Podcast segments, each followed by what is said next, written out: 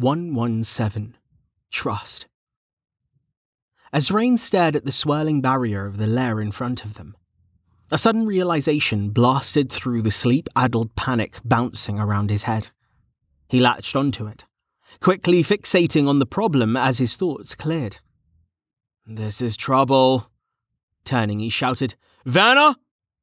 He jumped down from the forge wagon, barely even noting the cold as his bare feet plunged into the snow. He activated detection, which was what he should have done, the instant he realized his accolade was missing. Instead of checking his pockets like a moron, the full powered pulse came back with only the signals from the two accolades still safe behind his force weave. Damn. Either I bonded it in my sleep somehow, I dropped it in the snow, or someone yoinked it. Resisting the urge to pull open his menus and scour them from any hint of the accolade's presence, Rain hurried to meet Vanna, who was headed in his direction. The accolade wasn't important right now. Rather, it was, but the lair had greater potential for being an issue if he didn't get on top of things quickly. I can't look weak here. The credit system isn't ready, which means there's going to be a massive kerfuffle about who gets to go. Maybe a disastrous one. I'm the damn leader, though, so if I can get them to just. He shook his head. Vanna? he said, stopping as he met her. There's a lair where Esed was supposed to be. I need you to get everyone grouped up right here. He pointed at his feet. Tell them that Amelia and I are going to take a look so we know what we're dealing with. Try and put a squash on speculation until we're back. Get people to set up a perimeter or something. Keep them busy. Through Rain's rapid speech, Vanna's face had flowed through surprise to understanding, and then to concern. I. yes, she said, glancing over her shoulder at the oncoming sleds. Vanna, remember, you're second in command, Rain said in a breathless rush. I don't think there'll be a problem immediately, but we need to set some precedent that you and I are in charge, and that what we say goes in situations like this. If anyone gives you shit, ignore it. Give them a simple job and then move right on to ordering someone else before they can talk back. Don't give anyone time to question your commands. Rain put his advice into practice, spinning away and heading for the forge wagon. He'd located his armor, detection informing him that it was in the vehicle's bed. I'm going to see what level it is, Amelia called, waving to catch Rain's attention. She had remained near the forge wagon with Mlem, who was stroking his moustache a thoughtful expression on his face as he stared in the direction of the lair. Good, Rain said, not looking up. I'll join you as soon as I get this on. He started hauling bits of armor out of the forge wagon's bed, tossing them on the ground as he hunted for the breastplate. Finding it, he had to lift it and shake it violently to dislodge Dozer, who was sleeping inside, like some kind of gelatinous turtle. You seem to be in an awful rush, said Mlem, walking around the forge wagon to stand behind him. You are not concerned that a monster will exit the lair, are you? That never happens. Well, almost never. I will grant you that spawns are more likely nearby. No, that's not it, Rain said, looking up. I'm worried about what's going to happen when people realize we've got no clear way of picking who gets to go. Ah, Mlem said, laughing. A good point. This is going to be a marvellous disaster.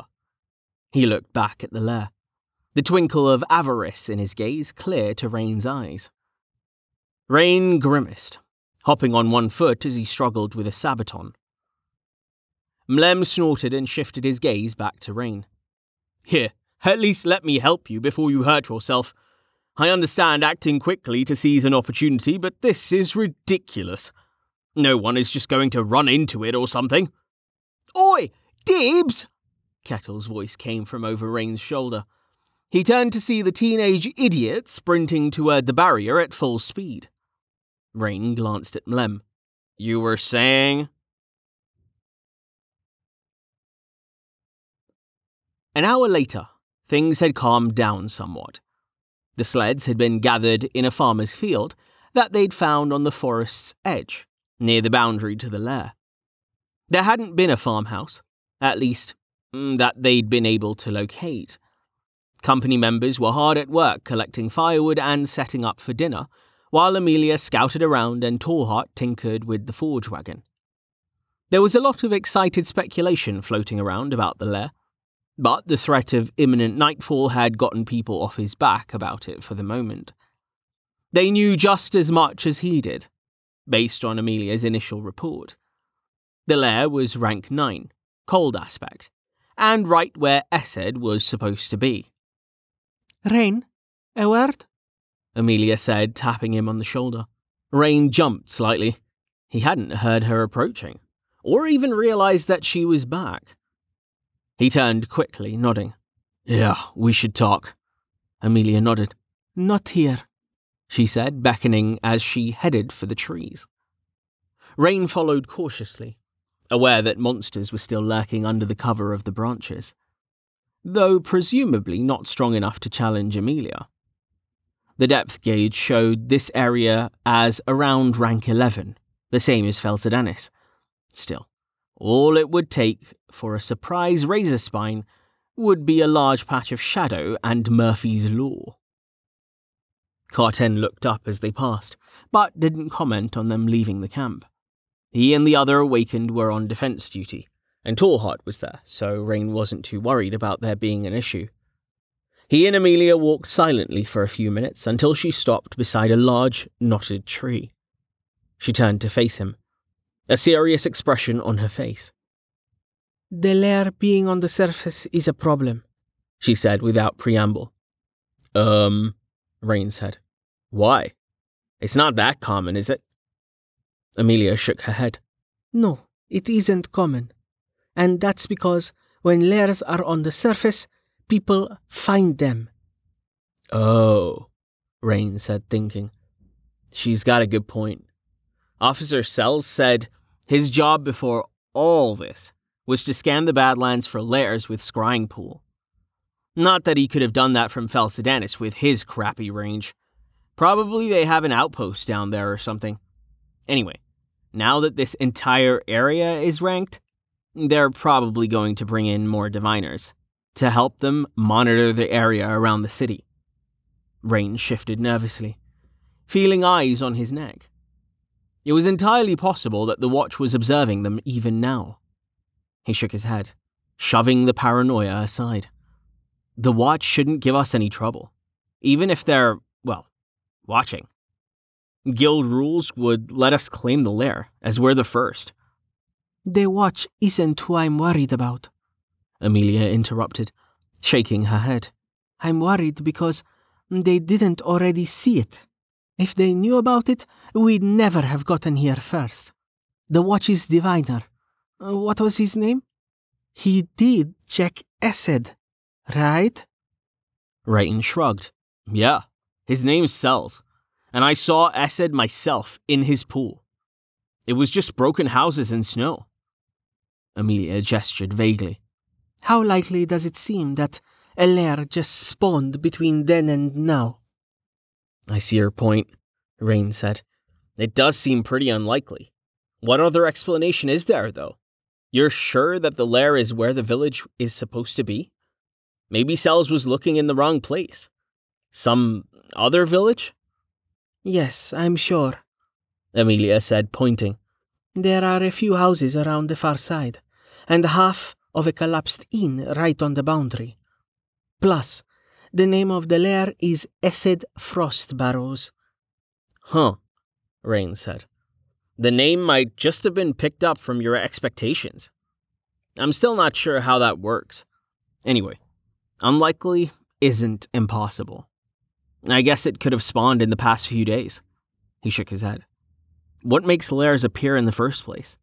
Is it just random? I mean, it being right on top of the village we were headed to? Now that seems unlikely. There's a rumor that lairs spawn where there have been lots of deaths, but I'm not sure it's true. Otherwise, you'd hear about people uh, trying to make lairs spawn that way. Anyway, yes, it might have been chance that it spawned just before we got here, and it might have been that all the deaths from the shift attracted it to this spot. Let me bring your attention to a more disturbing possibility. What if this lair has been here for longer than a day or two? What if Lightbreaker is still out there? And the reason the watch didn't see it is because of that skill of his. Rain froze. Shit. Yes, Amelia said, nodding. Hang on. Let me work through this, Rain said, holding up a hand. He started to pace, speaking through his thoughts. We know the army was using obfuscate to block magical tracking, other than scrying pool because that's optical and wouldn't be affected. Lightbreaker can deal with that though, which is how they got past the DKE and the watch. Rain scratched his beard, turning and pacing back the other way. Assuming that the Empire did hide this lair, they aren't still here or we'd be dead by now. Plus, we can see it, so there's that. I've got no idea how Lightbreaker's skill works, but unless he only hit it from above, we can probably say the spell's not still active. I should talk to. Rain stopped, glancing up at Amelia. She probably didn't know that Val was Lightbreaker's son, and he'd promised to keep that quiet. Anyway, why would they bother? He continued, remaining by the tree and addressing Amelia directly. If they're still here, which I doubt, they'd be monitoring Felsidanis and waiting for the barrier to drop. Why would they hide the lair? I would think they'd either have ignored it or just broken the core and moved on. They could be farming it, Amelia said. Mm, they might be hiding nearby and waiting for it to spawn a blue. From what I know of the adamants, mm, they'll have some unawakened with them. Or they could have hidden the lair as a trap or something. Was it at full when you checked it? Rain asked.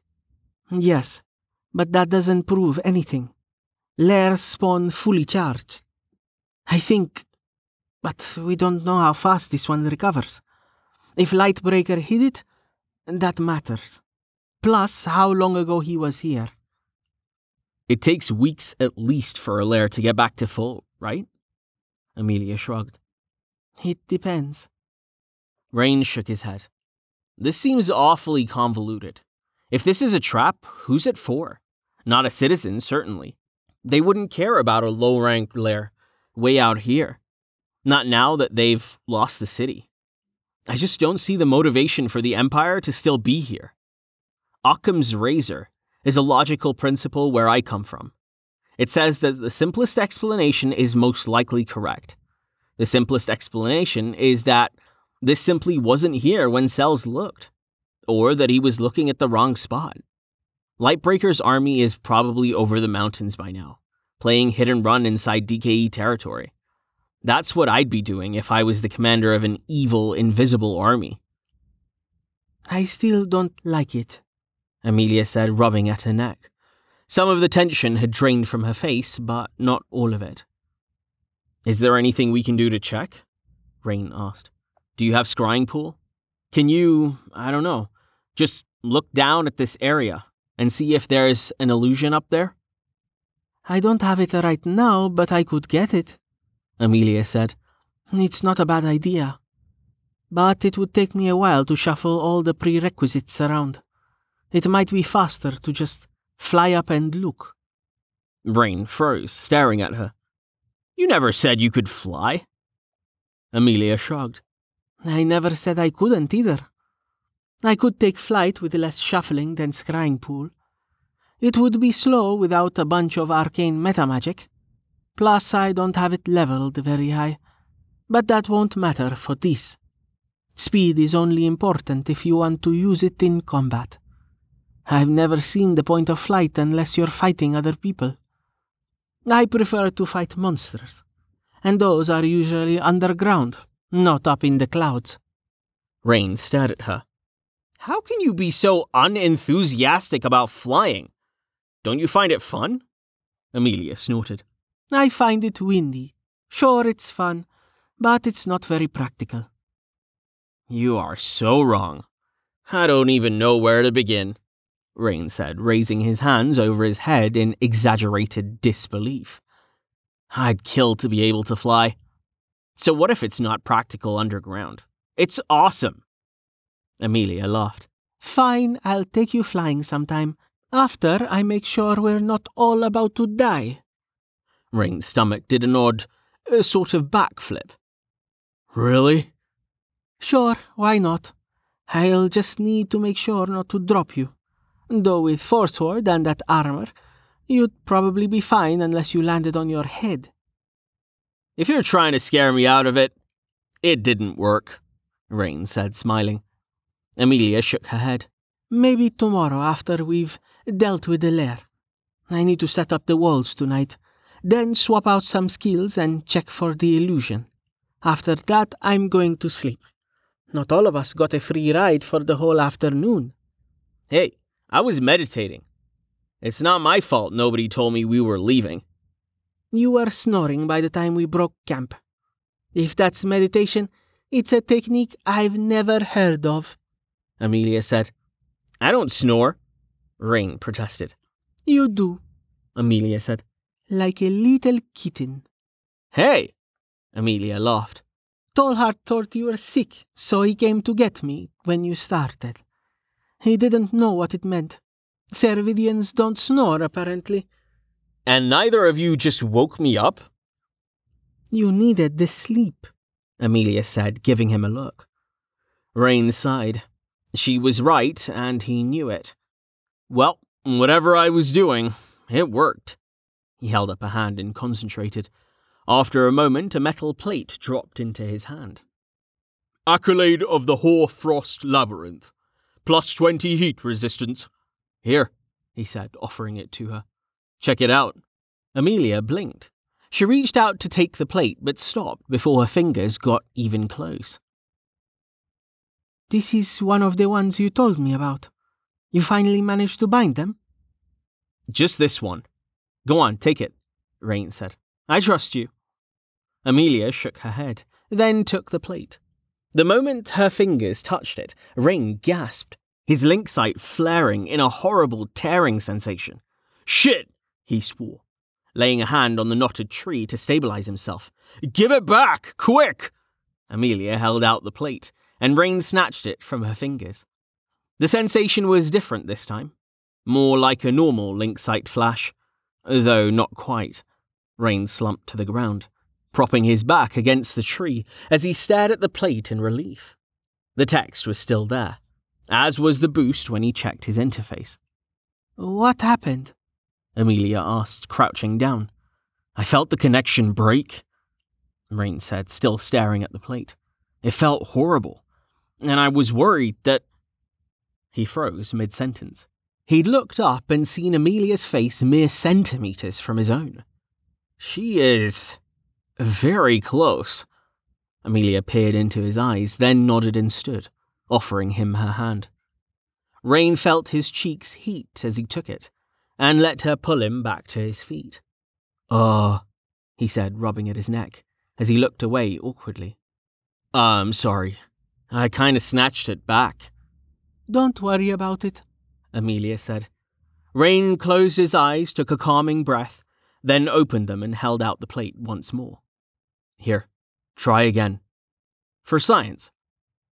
Didn't you just say that it felt horrible? Amelia asked, not moving to accept it. Yes, Rain said, nodding. A normal person wouldn't want to do that again, but a scientist would wonder if it happens every time. I should draw out some XKCDs. There's some good ones that people here would get, and I can manage stick figures. He pushed the plate toward her. Please. You're sure this is a good idea? She asked. Rain nodded. I'm sure. I won't blame you if the link actually does break for good. I managed to bond the thing once, so that means I can do it again. I just need to figure out what I did while I was asleep and repeat it with the other two. Besides, it's not like the buff is useful right now. It still won't let me use Immolate at full blast without cooking everyone nearby. Amelia slowly took the plate, watching his face. Rain thought he hid his grimace well as the tearing sensation repeated itself, but apparently not well enough. Amelia narrowed her eyes and stared at him. The same? He nodded, checking his interface. Yeah, Hmm, Amelia said, holding up the plate. It vanished, then appeared again as she resummoned it. This is a really strange accolade. The metal is blue, so it came from a cold layer, but it gives heat resistance. It makes a certain sort of sense, but usually it's the other way around. She summoned and dismissed it a few more times. Whatever's wrong, it's with you, not with the accolade. The plate vanished from her left hand, then appeared in her right. She offered it back to him. It's behaving normally, as far as I can tell. Rain took it, and the bond reformed as before. He nodded, then vanished the plate and summoned another one. Accolade of the Everdeep Fortress. Plus ten perception. Here, now this.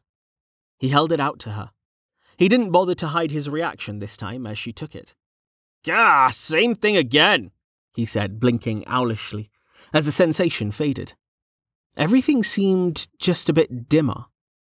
Hmm, Amelia said.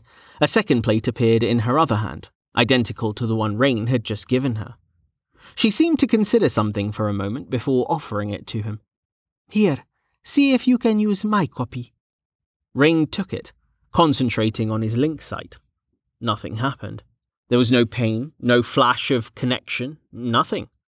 His senses still felt dull. So he shook his head. Nope, not working. He peered at the plate. The buff was listed, unlike the unbound accolade, yet he couldn't access it. Odd, Amelia said. I'm still getting the bonus from both, even though you're holding mine. She stared at the accolade in her hand then looked at him with a strange expression on her face. This feels weird. You know? People don't do this. Do what? Rain asked. She looks self conscious? No, it's more complicated than that. Trade accolades like this? At least not so casually, Amelia said, her expression fading. There's a process. Otherwise, what do you do if someone doesn't give your accolade back? The only way to force the matter would be to kill them. He gestured with his plate. You're showing me a ridiculous level of trust right now. I could just keep this, and there wouldn't be a thing you could do about it. Rain shook his head. You wouldn't do something like that. He grinned. Besides, I've got yours, so you're trusting me just as much. Am I, though? She asked. Rain jumped as the plate vanished from his fingers. Amelia nodded. Yeah, that's not supposed to be possible either. Something is definitely wrong with you. The bond should have transferred the moment the plate passed into your domain. But it didn't. Right, Rain said, thinking. Wait a minute. The buff still worked for you when I was holding it? Amelia nodded. Is there a distance limit to that? She shook her head, toying with Rain's accolade between her fingers. No, accolades aren't like spells. They don't care about distance. Some nobles give them to their kids, but make them leave them in a vault or something. If they get themselves killed, the family doesn't lose their inheritance. She flipped the plate around one last time, then offered it back to him. Ah, that's pragmatic. Rain said, taking it and feeling the link reform and his senses sharpen. What's the limit on how many accolades someone can have, by the way? I wonder how many she has. Don't you already know that? Amelia asked, raising an eyebrow. How haven't you already asked someone? I have, Rain said. I just want confirmation. Amelia's face held a glimmer of a wry smile as she answered. You can hold as many as you want but you only have slots for a few to be active. Stronger accolades can take up more than one slot, and the number of slots you have is one per level, plus one. Of course, there are hundreds of rumors for ways to get more, but none of those are real. Also, it takes a while to get used to using all your slots, just like it does for stat boosts. Rain nodded along as she spoke. I should be able to convince the system to give me a screen for this. He looked back up, another question springing to his lips. So that extra slot. Does that mean an unawakened can use an accolade? Yes, Amelia said. At least that's what I've heard. Cool, Rain said. I'm thinking that once we've built up a bunch of accolades in the company, we can share them as needed. For example, take this cold lair. If we had people with cold resistance accolades, they could lend them to the Delve team. Really stack them up. Optimize. Amelia snorted. You're crazy. Rain smiled. As I've said before, all this paranoia and selfishness isn't productive. You really. She trailed off, then sighed deeply. You're too trusting, Rain. You haven't been burned. Not like I have. I once lent someone I thought I knew an accolade, just like you're suggesting. Rain's smile froze at her tone. Uh oh. He still has it, Amelia said, a bitter note twisting her voice. He knew I wouldn't kill him to get it back, so he just kept it. And it was a rare one, too, even among accolades. Damn, Rain said. I'm sorry. Amelia shook her head. We should get back to the camp. I've got dirt to move and skills to swap. And you've got to figure out how to keep everyone from murdering each other over the lair. Good luck with that, by the way. I think I've got the easy job. She turned, heading toward the fires the others had started while they'd been talking. Uh, right, Rain said, following. Speaking of that, do you think we'd be able to handle the lair without you? I don't want to rely on you and Tallheart so much if we don't have to. Hmm, Amelia said. I'll decide once I see what your so called Delve team looks like. Come on, the sun is setting, and you've used up your questions for the day. They walked in silence for a few minutes, Rain struggling to keep up as Amelia wove gracefully through the trees, stepping effortlessly over hidden roots that kept tripping him up in his haste. As they neared the camp, Carten's voice boomed over the twilight. Oi! There's something! Oh, Rain stumbled out of the trees a moment after Amelia spotted Carten waiting for them. The bearded man relaxed as he recognized them. It's just you two, he said, lowering his shields, his face splitting into a grin. Done kissing? Amelia sighed and glanced at Rain. Do you want to hit him, or should I?